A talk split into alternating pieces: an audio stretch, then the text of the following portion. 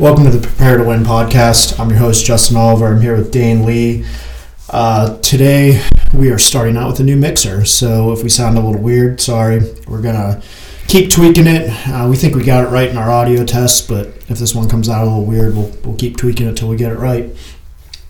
Um, today, we're going to kind of dive into programming a little bit. Um, more isolated around some misconceptions and, and common flaws that I'll see people in people's programming uh, and things that they try to do. Um, programming is one of those things that a lot of people seem like they have uh, a great idea of, of what they're doing and a lot of knowledge of. But Mhm. e- even if you talk to, you know, the best coaches, the ones that have been doing it the longest, they'll tell you things are still always going to constantly evolve. So yes, while there is kind of some methods that have proven themselves are 20, 30, 40 years, Yeah.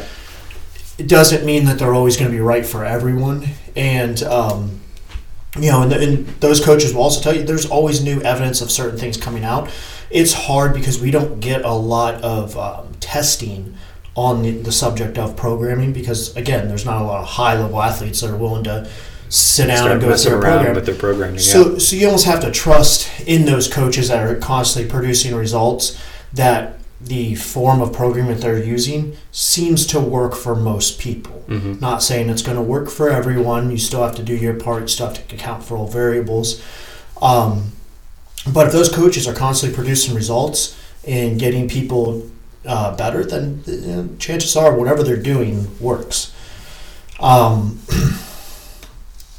so one of the things I posted not long ago is a common misconception of uh, the RPE scale. Everyone seems to have kind of a different view on that.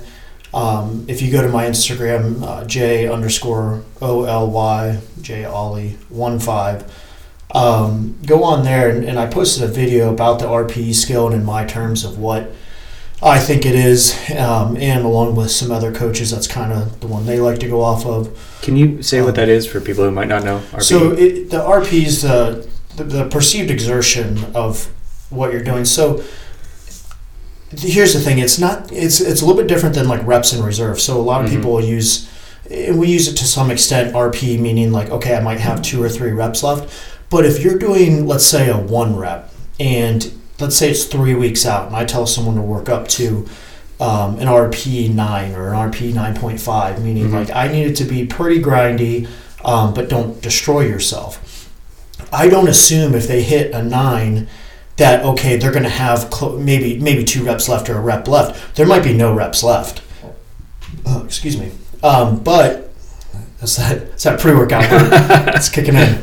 Um, so you know th- they might not have another rep left, but the point being is that it moved pretty quick. It slowed down a bit. It wasn't an ultimate grinder, but I know they probably don't have another rep Yeah. left. So I, you know, kind of use it for what it is. If it's a, you know, a three by five or a four by four or four by three or whatever, and you're using that scale, and we're looking for RP nine, then in that rep setting, I do expect you to leave something. That last rep shouldn't be in a big grinder. right. I should see at least a rep or 2 Mhm. left there. Um, you know, a lot of this confusion comes from the old, uh, I'm going to call it the old perceived exertion scale. So a lot of trainers and a lot of um, PTs and things like that use a scale. Now it's it is a different scale. I Mhm. believe that one goes to 20, where Oh, the six to twenty scale. yeah, Yeah. where they're um, you use it on like especially the elderly people because a lot with a lot of times you you can't push them to maximal effort. You want to kind of monitor where they're at and make sure they're pushing themselves and working hard. You see that that heart rate get up a little bit. You see some exertion, but we're leaving plenty of reps left in the tank Yeah. um, it's a good way to indicate too like if someone is on a, um, a treadmill and let's say we're having someone do an incline walk how fatigued do they look you know are they breathing heavy? Are they able Mhm. to carry a conversation? Or are they not able to carry a conversation? Do they look like they're going to pass out you know? So things like that. Um, so in powerlifting and in you know strength sports the, the rp scale is uh, is definitely slightly different. Um, but what I what I commonly see with a lot of people is, and I, I put this in the videos. What I'll see is someone hits, you know, and they call it an RP eight, and they're grinding out their last rep, And, and unless you are a very good person at grinding and Mhm. you're just an extremely slow lifter to begin with, you're you're not going to have you know three reps left in the tank. It- Right. It, it just doesn't work that way.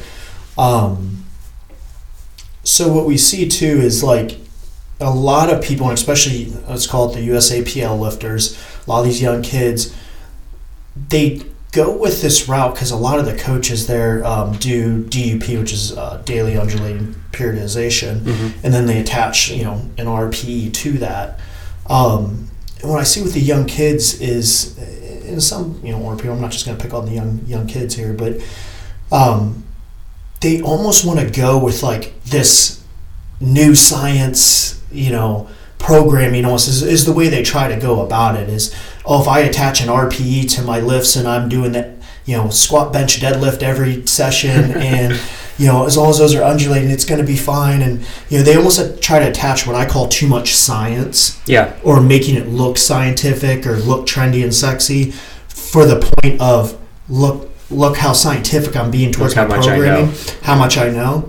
When all you did really is you attached so many variables to that programming now that you don't even know what the fuck you're doing. No. Um, very rarely do I ever come across a kid that runs that programming. I start asking them questions. Do they actually understand why they're being programmed that way? Yeah. or why they're programming themselves that way. They can't tell me how they're setting up their blocks using that DUP style. They don't know how to take the RPE and cycle through it. And you'll see it in their programming where it's like they're hitting fucking nines every single week. And, you know, on most of the lifts, it's Mhm. like that that's not the point of the progression. Right. You don't need to hit a nine every week and those nines turn into tens where they all out fail. Um, so, you know, in, in my opinion, I think a lot of people are just trying to say like, well, this this is backed by science. This is the new trend. This is, you know, whatever. This coach said this, and um, you know, and, and the people that are really producing results constantly are those people that have dialed in their program of whatever they choose linear periodization block hmm periodization, uh, conjugate method. Um, you know, it's called conjugate for raw or whatever. Those people that have dialed that in and are still hitting the variables for which you actually gain strength, which is the specific- specificity hmm of everything. Um, but then also fatigue management, which you know you're that's kind of your realm in a way. Yeah. So we, we'll program. I really And- love those conversations. That I mean, part of the whole idea of recovery programming and the nervous system management Mhm. came out of conversations with you about fatigue management and how you look at what you give somebody percentage wise and intensity wise, RPE wise, you know, throughout a four week cycle because you need them to have enough time to recover from what it is you give. Like if it was an eight Yeah. percent squat one day, it's like you can't push it. Um, and that to me was an upper level conversation coming back to what you're talking about the kids who just they don't understand that you know if they're programming for themselves and they put those things in there they can't have that conversation Hmm. they don't understand it but it takes that level of understanding to implement all of those factors Yeah. And for me, from when I'm when I'm programming, that's one of the things I'm looking at constantly. You know, through video critique, and then also as Mhm. I'm doing their program, I'm thinking in my head per the lifter, per where they've been, per where they're at. You know, if there's any outside, you know, factors. Um, you know, life stress, what their job is. You know, I'm thinking of all these things while I'm programming this single person. Um, in working in that fatigue management, and you know, for me, that's something that I hold in high regard for my own program is I feel like I've really been able to dial that in with most of my Mhm. lifters is managing their fatigue to get them better. yeah Um, now, it, not to say I haven't fucked up before because I have even with my own programming mm-hmm. where I was simply doing too much um, for myself and not realizing it. And i mean that's one of the things we talked about what in the last episode or episode Yeah. before was you know coaching yourself and re- not realizing that you you're giving you yourself feel too all much right, until, yeah like we said, until you actually know what it's like to feel good. yeah you think you feel good or you Mhm. think hey i'm making a little bit of progress here and there but you don't see it coming that you're about to get injured or right you're about to have to you know take a step back for the next six seven months because you drove it too far Right. you know so um you know that fatigue management it, it's not just in the programming it's you know coming to people like you going to specialists um, to do your part of that fatigue management because a coach can sit there and they need to push to allow some kind of stimulus to happen Right. there needs to be some kind of adaptation but if if we're we can't down things so much that we can't progress you because you're not doing your things outside of it. So then your fatigue's through the roof because you're not taking care of it. Right. You know, I, I can't sit here and just down the volume way down, down the intensity way down because you're not sleeping, you're not eating, you're not seeing the people you need to see, you're not Right. doing your mobility. You know, we're not going to get anywhere by doing that constantly. Now, there's times things come up, Mm-hmm. we adjust.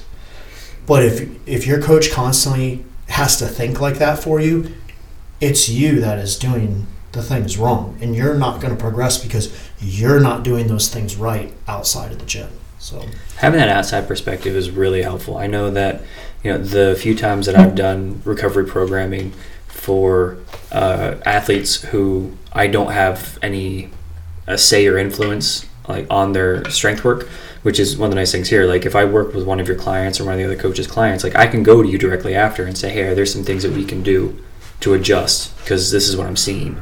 But you know, there are some collegiate athletes that I work with, and I'm not able to do that.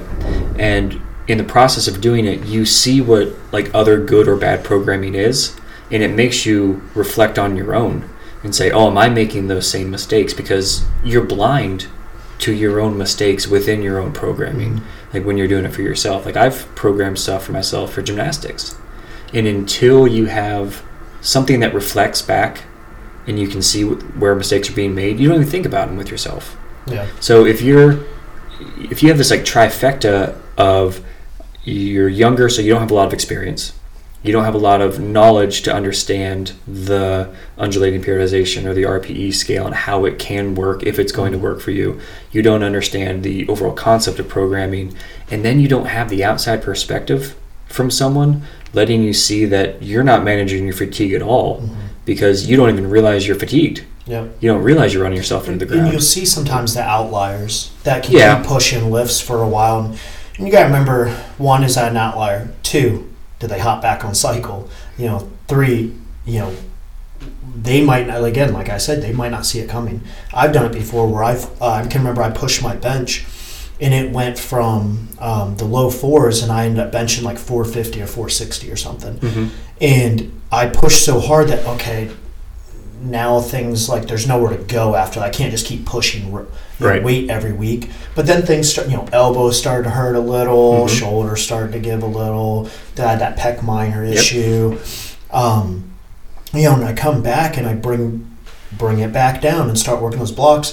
But now I can't work the volume that I want because I have these muscles tweaked, you know, Mhm. and I have this elbow issue, and you know, there's pain now, and so um, I I actually set myself back some months because I kept pushing too far, thinking that I was still going to get those little five, ten pound PRs.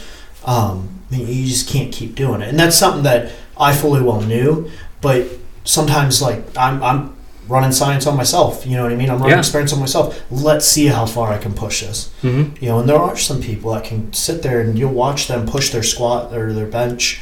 Um, you know, deadlift sometimes. So it more happens with like squat or bench where you just see them just flying up. Mhm. Especially the bench, if they're not squatting a lot or maybe they're not pulling heavy, they can really get that bench going. Yeah. Um, because they're it's the easiest one to recover from. Yeah. Then also they're not fatiguing from the other lifts. Right. This is what I'm going, coming back to. The fatigue management's a huge part. hmm Um, so, you know, kind of moving forward off of that is, um, you know, like I said, getting too fancy with it. I've seen guys are using it. I get it. Like everyone's kind of interested in this stuff, and you want to run little experiments and things, but they're, you know, there's people throwing in like running a DUP style program there with RPE in it. Then they're using velocity readers in it. It's like you personally probably don't need all that stuff. No. Um, you especially as young lifters, like you need to work the blocks, get better, work on Yeah. your technique, and start to evolve the process over a few years. And if you want to throw that stuff in later, by all means, go ahead. Or if you want to throw that stuff in, let's say you're a young coach, Mm-hmm. just start testing on yourself, fine. But don't have your athletes do it until you have a very good understanding of what it is you're actually doing. Right. Um, When you start getting into the higher level uh, technology being involved with things, whether that technology is you know a simple thing like you know RPE, which Mhm. you know it's a scale, right? But it's still technology in the sense of being able to quantify something about you, uh, whether it's in reference to neurological or recovery, whatever. yeah. And then the speed of velocity based training. You read about those things working with people because that was one of the last things that they added onto a program that was already well cemented. Mhm. They'd been doing that, they had seen Yeah. that they'd improved, they might have plateaued in how much they were going to get out of it, or they knew how much they were going to get out of it and they thought, let's see what this little tweak does. Does it give us new info? Yeah, like I believe, um, I think it was Chris Duffin. I want to say it was Chris Duffin. I'm, I'm almost positive. Was doing a lot of stuff um, based off of that for a little bit. And what people forget is that he's already done. He, he's already he's done competing in the sport. hmm Um, he's already reached a very very high level of lifting. He has whatever 10, 12, 14 years of lifting behind him. So of course, like that's a point when it's like, all right, I'm still pretty strong. You know, Let's try some of this Let's out. try some of this out. Let's see what it can do, and hmm you know, does it work? Doesn't it work? You know, screw around with it or whatever. Sure, but it, very, very, very rarely do you see any lifters at the top of this using those uh, those kind of readers all the time. Mhm. Again, because they're just working simple progressions. Yeah. So, um, you know, other little errors that I've seen. Uh, you know, we here's the thing with this program and stuff. We could go all day on it. Yep. You know, you see the what I call the bastardized conjugate, where it's like, Please explain that one. oh God, uh, Southern Ohio. I mean, that's all I gotta say. Watch anyone that lives in Southern Ohio, or I should say anyone who lives, but a majority of them. Um, I feel like a lot of times that West Side method kind of got spread out down there, and you'll Mhm. see it in like some of the coaching and some of the programming and some of the lifting down that way is like so off the wall thinking, and they don't. There's no worry about technique. It's throw this chain on, that band on. Hey, let's do this odd lift that no one's ever even came up with. Um, but doing doing too much in that sense where they don't fully understand and grasp the principles around conjugate hmm and they just think like oh well it's almost like uh, you know how we'll talk about crossfit just throwing darts at a board for Yeah. whatever they're going to do that you want to do that day? that's that's almost how it is all right we're going to go box squat with the camber bar with this much band this much chain uh, you know and maybe throw something else in there you know i've seen some crazy Gotcha. shit um, you know but it, it doesn't and we've seen here where people try to run that stuff and it doesn't get them anywhere um, so if you're going to run that or if you're going to coach people that in that conjugate type method better know what the hell you're doing Yeah. um, I've watched, you know, I can think of one or two lifters in here had great potential, got coached by those people, never saw progress, or barely any progress. Um, let's see, some other common things. If you're prepping to uh, to get into wraps, let me tell you something. This is one of the worst things I've ever seen. Someone got into wraps uh, for the first time three weeks out from their meet Oh Yeah. shit! train the whole time in sleeves, and then oh, let's just throw on the wraps. I've seen people throw on wraps. Um, I think it was like a week out one for for the you know squat, and then they got into the meet and wrapped every attempt, or they took their first attempt. I've seen this took their first attempt in sleeves, and then their coach had them wrap for second and third attempts. Like, wait, what? If you're gonna go through Oh a prep, God. this is common stuff. This is simple stuff that we're trying to get at. Um, if you're Now compared, like we did an episode not too long ago where we talked about like first meet mistakes or things to be ready Mhm. for. It's like yeah, you're gonna make some mistakes. This should not be one of them. yeah, Like Yeah. Justin being the person who has wrapped people and been wrapped, me as a person who has helped people to recover from being wrapped, uh, I can tell you that like it can be a brutal process, Mhm. like on the hamstrings and the knees and the, the you need to give that all time calves. to adapt a little Yeah. bit from that standpoint, and then also just you know being um, finding your groove within those reps, finding the, the technique, Mhm. use actually you learning how to use the reps so you get something out of them. Um, but then also, why wouldn't you throw those on earlier so you could have gained some weight hmm leading to the meet. That that'd kind of be the obvious thing. But um, you know, stupid stuff like that. That you know, I, I almost don't understand where these people come up with this stuff. For you, ideally But- with a lifter, just real quick, how how far out would you like to see somebody? Uh, typically, like we do a pre-prep kind of phase, I call it, where I might have them get into wraps a little bit, somewhere between 12 and 14 weeks out. Just to get a feel Um, for it. Yeah, at the earliest, maybe like 15 or 16 weeks, just to get a feel. Then we drop them off, and pretty much, um, I would say, you know, it 10 weeks in, depending Mhm. again on the lifter. Um, but we want to get a fair amount of wrap sessions in, and this changes too per lifter how often they can get. There's some some lifters can go almost every week in wraps Okay. others cannot. Um, you know, like with me, with my you know knee issue, when I do get wrapped, like it's going to be stiff for a couple days after, and hmm things like that. So for me, doing like every other week in wraps seems to work well. Okay. Um, now there is a point near the end of prep where I know I'm in wraps almost every week, you know, Mhm. and it, but it's only for a period of maybe two or three weeks straight, rather than you know doing eight weeks straight of wraps. But if Um, you start that process, like you said, like 15 weeks out, where you can start to get a feel for it and see how long does it take you to recover, yeah. then you've got plenty of time to make that plan going in. Yeah. So, um, again, I, I mean, I just want to hit some common, quick misconceptions on programming. We're going to do more on these, um, and we're all actually talk about like how to set up blocks, how to do things like that, um, and various types of training. Yeah, if you guys have questions specifically about your own programming or uh, questions in general about programming, we do the weekly Q and A's. You know, send that information over either to myself at uh, elite underscore recovery underscore LMT on Instagram or to Justin um, on Instagram, where you can ask more specific questions, whether it's about the strength portion or the recovery. Yeah, I mean, we work. Uh, I think most people we work good off of questions. So if you ask a question, we'll try to get to it, and um, that helps us with knowing what you uh, actually need answered. Um, and it's kind of funny. I get questions all the time in person and, and Mm-hmm. through DMs and stuff. Um, we do have a few for the podcast, but I'd like to see see more here, um, more specific questions, even so we can really get into them. Um, especially, you know, there some of these questions get complex um, that I've answered through messages before. Oh, yeah. it'd be a lot easier just to talk about them for a couple minutes than typing books out. But um, let's see what we got today. So, uh, a couple that I want, did want to get to. Uh, one guy asked tips on gaining weight. Um, I'm going to put it simply: eat more. I mean, there's. uh, I understand what that's like. You know, growing up. Um, I think I graduated high school at like probably like 155 pounds ish or something. I was Really? always always had a solid metabolism. Uh, my whole family did. Like we just we were eaters, but um, you know it was it was hard. To, plus, some of that was like we would lift and slam food and stuff all summer. You know, football season comes.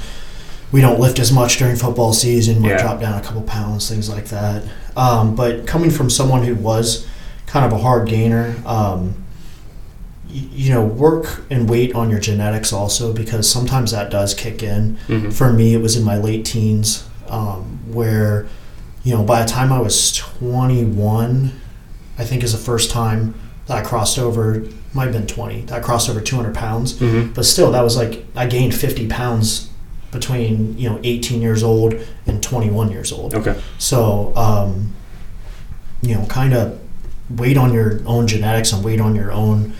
Um, you know, they especially guys sometimes have that second wave of puberty. They call it. Yeah. Um, you'll have it in your your late teens, or what I call is like when your manhood kind of kicks in.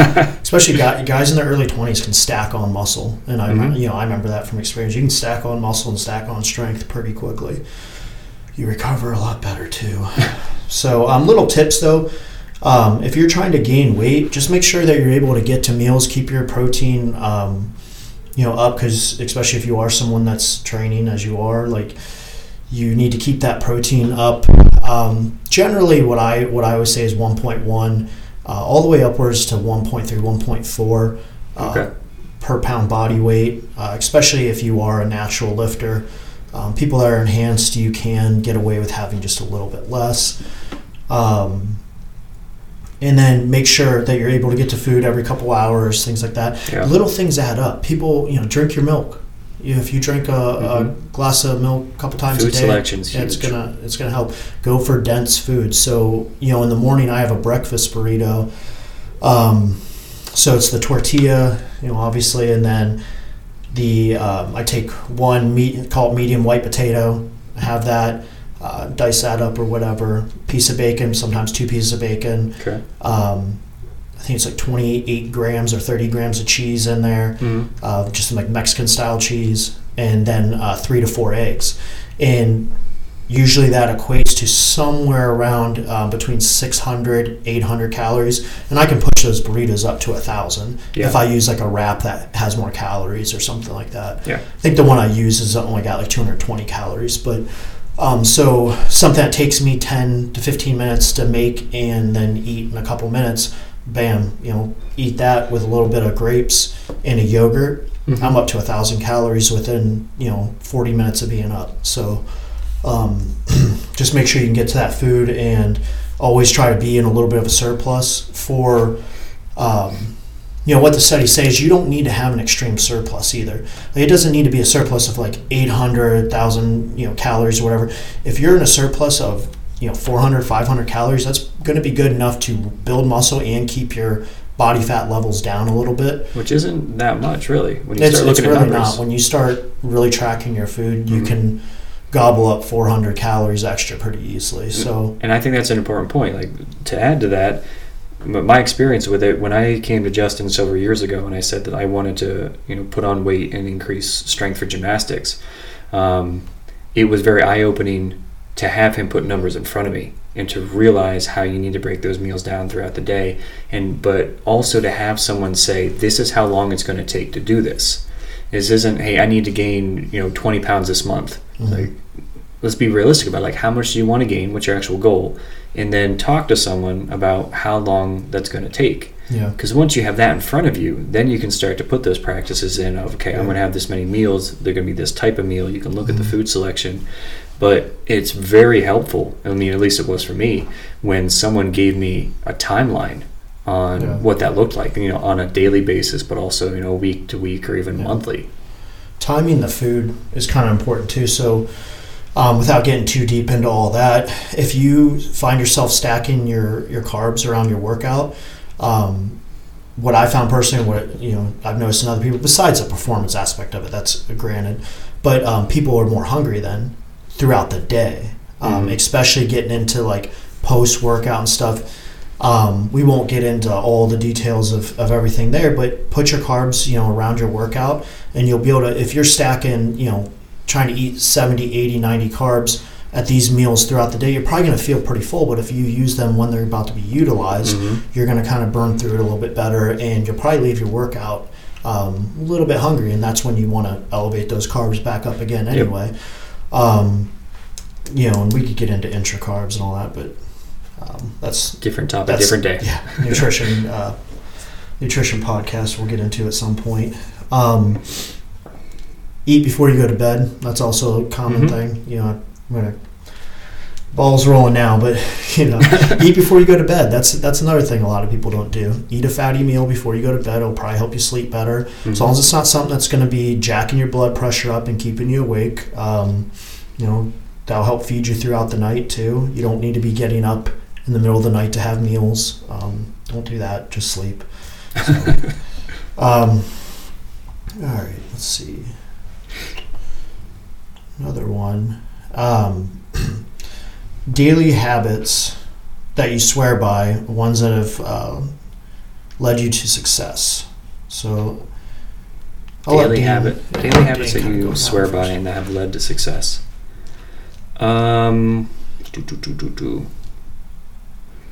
Uh, lists uh, so i have this app that's called coach.me Mhm. um, that you can put in a, a task not a, i shouldn't say task it's a, a habit that you want to build then you say how many days a week you want to do it and it's a morning habit that i wake up and i look at it and it has everything from sunday to saturday that i want to do and there's some simple ones on there like the one is uh, meditate and it doesn't say when I have to do it. You can set a timer on it, but just I know that every day I want to make an effort to meditate. It just takes me 10 minutes. And when you're done, you just swipe it. There you go. But it's not just having the habit, if this sounds too meta, it's having the habit of tracking habits, Mhm. a way of reflecting back on what you're doing. Uh, it's not even that much quantification. You're not looking at, oh, how, how many times have I meditated? How much has it helped? It's just like, did you do it? Yes. Boom. Mhm. And then you can go back and you say that, okay, in the month of August, I meditated this many times. Mhm. And then, you know, you can. It's almost like accomplishments that are Yeah, checked off. it's like just- I did. and know, part of it, it just feels really good to be like, yeah, Yeah. I did that. Um, but because you're checking in every day, you're slowly building patterns Mhm. where it's just now I know that as soon as I wake up and I go through, you know, I, you get the caffeine in your system and a little bit of carbs in my system. I lay back down and wait for caffeine, but like that's my meditation time Mhm. because every day when I'm looking at it, I'm thinking, when can I do that? What works Yeah. best? So you're constantly putting systems in place to for greater efficiency. I mean, that's one I we could probably talk quite a while about habits, but that's the first Yeah. one that comes to mind. Yeah. Yeah, I think I, I know a lot of people that do the lists and a lot of people that do kind of that weekly tracking of everything that got done seems Mhm. to seems to help. And like you said, you can look back at your accomplishments. Mm-hmm. Um, I don't really do lists. I have in my schedule. I make a schedule pretty much every day Yeah. of what I'm doing. I try to stick to it for the most part. Um, sometimes I do go off, um, but it's not exactly like the tasks that I'm getting done because I'll get a lot more done than what I fit in my schedule. I just try to put the bulk, most important things, the big things that need done. Kind of like a lump summit.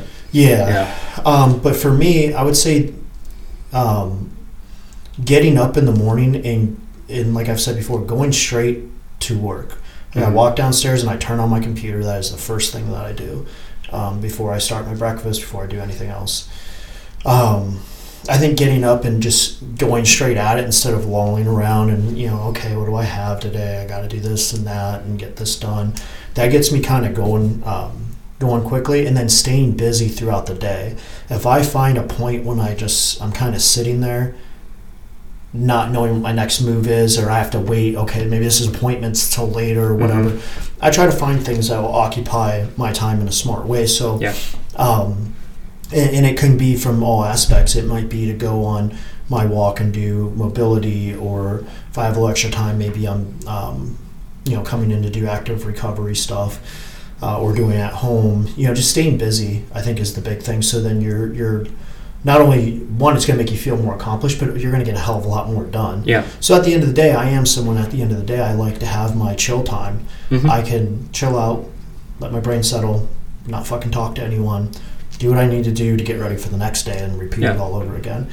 And you'll find if you do that every single day, you know, for the most part, besides a vacation or something, um, you're going to get a lot done. And before you look back a year later, you're like, shit. yeah. Without feeling overburdened too. Yeah, that, like- yeah.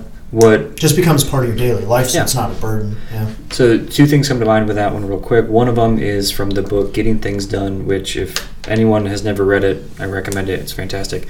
But they say in there like you will never have enough time to get everything done, but you will always have time to get something started. And I think that one thing that I know about you, which is why I'm comfortable saying it, is that they aren't just haphazard things. Where like, well, I got 10 minutes. What can I think of to do? Like you already have, even if it's not a specific list, like a Mhm. general idea. These are the things I can do. Yeah. So I've got 10 minutes. What on that list of things today can I start on? Mm. So you're making progress as opposed to getting to a spot in the day where you're like, well, I've got 10, 20 minutes. Uh, let me try to think of something that I Mhm. can do. And then you end up doing nothing Yeah. because you're just Well, trying to think of something. there's those times, um, you know, where you'll come in and, you know, maybe I got here a little early. I'm waiting for us to have a meeting or do this podcast or you know work on something, and you might pop in and say, "Hey, I'm here," and I'm I'm on my phone working on Mhm. something. You know what I mean? I'm, oh, okay, give me a couple minutes. Yep. You know what I mean? Because I got on to that next task because, you know, I oh, okay, I got here early. I've got Mhm. five, ten minutes, whatever. Or maybe you get here and you have something to do. I, I'm finding something to do Yeah. during that time. So, um, yeah, staying busy is kind of a big one for me. Um, let's see. Uh, the biggest life lesson you've learned from lifting weights. That one's pretty easy. Is um, patience. Being patient, like Yeah. with the process of whatever my goal was at the time. And it's been, you know, so far pr- a pretty much a lifelong thing. Um, working hard, you know, can be mixed in there too. Um, learning how to push to places I never thought I could be, um, I guess, has, has helped a lot. Um, you know, I've been lifting since I was what 14 13 i think it's the first time i really started lifting besides like playing around my basement but i've been doing like push-ups dips and sit-ups and Mhm. planks and screwing around with the dumbbells at home since i was probably like 9 or 10 years old so it's been a, a literal lifelong thing Yeah. so uh, i got a lot of miles on but yeah being patient with the process has helped towards other things Uh, humility. Yeah. Like, so I'm kind. I'm the active one in my family. So I've kind of the same way where it's like I was always doing something. Probably like around 13 is when I started running cross country, and uh, I decided I wanted to do it because my buddy, who was a year older than me and ran, said that they have access to the weight room. And I was like, well, if I join the cross country team, I can go lift, which most people don't really associate those two things. yeah But I was so excited to go and work out. And then that just kind of carried over for years and years. And, you know, I've always kind of had the reputation within my family that, you know, um, like I'm the guy who works out or I'm the active one. And they will ask me questions about, you know, what they sh- should do, whether it's, you know, recovery or exercise. But then you go into something like gymnastics and you think that you're strong or you think that you're fit or whatever it is and then you watch someone who has no business like objectively doing things that they're able to do like on the rings or on p-bars or on the floor and you're like how the hell did you do that like i know i'm faster than you i know i'm stronger than you i know i'm you know more whatever than you and you just destroyed me Mhm. and why? Because they started on those specific skills at a young age and they've been doing them for such a long time. And if you want to be able to do them, you have to go through the process just like they do. yeah Like coming back to said, like the patience aspect, like you have to start at square one. yeah And when I did square one, you know, that was weight training. Mhm. Their square one was doing gymnastics. And like the But sport doesn't care. Like you I, I think we find this a lot too, especially in powerlifting or um, you know bodybuilding. Even is someone who may have not progressed quickly when they were younger are the ones that progress quickly when they're older. Um, by what I mean by that is like, you know, I was just talking to these Walsh baseball players we have uh, in the gym about their bench the other day and helped them with some technique and was was bullshitting a little bit. And I told them like when I went to a combine, a scouting combine for the it's like the county runs a scouting combine for Mhm. football and all the um, all the you know from D one, D two, D three, all of their scouts come and watch this combine.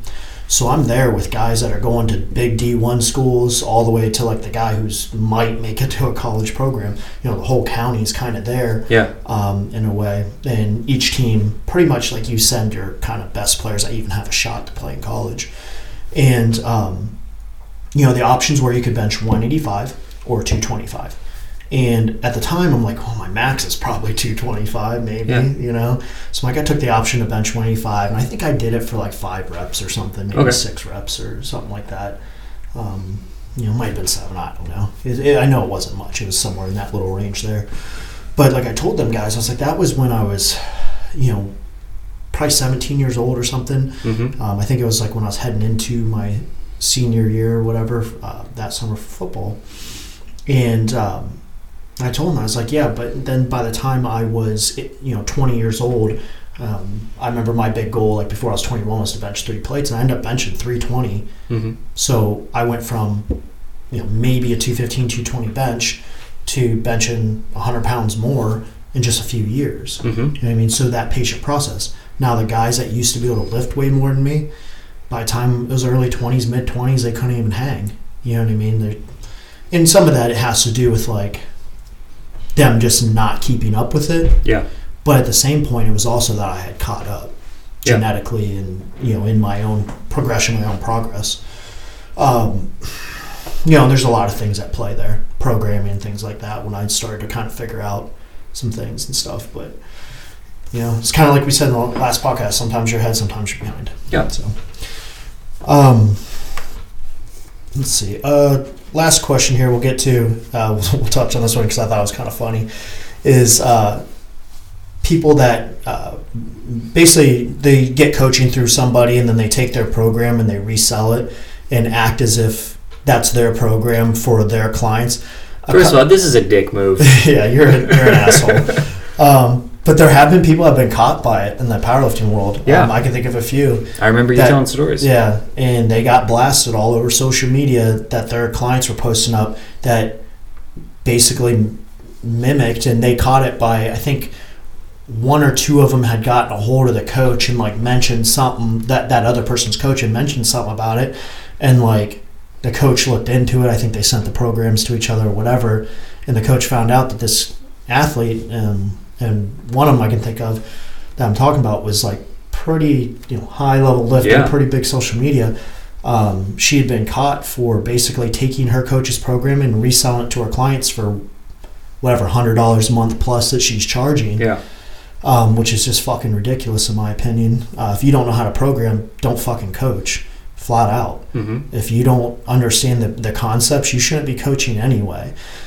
If there's a learning process involved and it's not, you know, exactly copy and pasting, let's say you found an accessory that you like, or you found, um, oh, this kind of works when I throw this lift in before this, and you want to throw that in your own client's program, okay, that's a learning process Yes. but you're not copying like okay i had 80% today so they're going to have 80% and then Yeah. If it's a straight i have this paste. this and this this and i've, I've been a victim of it uh, as well as far as um, my program wasn't exactly as far as I, it might have been resold who knows but um, you know where i've given a program to someone and it gets passed around or as we saw uh, we won't throw out gym names but they started taking the strength part of a program that I'd written out for um, a higher level CrossFitter. They started using that strength program in their programming uh, for their gym.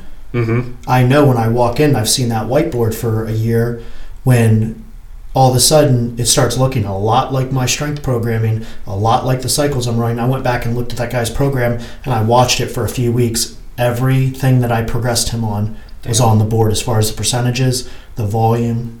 Yeah. So, yeah, there's that. But um, I mean, in that scenario, the first thing that comes to my mind is why wouldn't the athlete go and talk to their coach and say, "Hey, I've got a money making opportunity. yeah, Why don't we sell the programs you're writing me to people who are my clients, and we can both make money?" Well, the thing is, they, they, they could have done. Some people do this too, is like a um, a follow along program of a program they themselves are writing. Yeah. You know, that's kind of a different aspect. Or yeah, you could go back to that coach and say, look, um, you know, I have X amount of clients. More people are wanting to work with me. I don't have time to write their program. What if I referred them over to like a train along program that Yeah. you're writing me, but through you, and you know, we work out a percentage kickback Yeah. to me. Okay, so the the coach who's writing that program can make money. The athlete that is referring those people back to the other coach to get that train along with, you know, athlete X hmm do their exact program or whatever, okay, pay you know whatever a month, and you give a kickback to that lifter for Yeah. for referring it back. That that you know that's fair, but um, yeah, to blatantly copy and resell programs, uh, yeah, you're a piece of shit. So that's all there is to it. In short, Yeah, but it, yeah, it's also you almost have to take it as kind of flattering in a way if you are that coach. Like, oh well, I must be doing you must be doing something something. right. So, um, yeah, like I said, we're gonna uh, keep on with the podcast. Ask questions online. That is uh, some of the easiest ways for us to come up with different content that you guys want to hear, um, and it allows us to get more specific, especially on something like programming. a lot of people want quite you know things on nutrition. They want us to do a podcast on nutrition. Um, if you ask those specific questions, it's going to give us better topics to cover because something like programming, we can turn that into 10 podcasts Yeah. just because there's so much involved in it. Um, you know, kind of key takeaways from this is learn as much as you can. Um, don't just trust someone just because they're strong and they have a certain type of programming. Try different types of programming, see what works for you. Uh, we'll get a little Okay. bit deeper in uh, in later episodes, but that's pretty much it for today. Thanks for listening. Have a good one.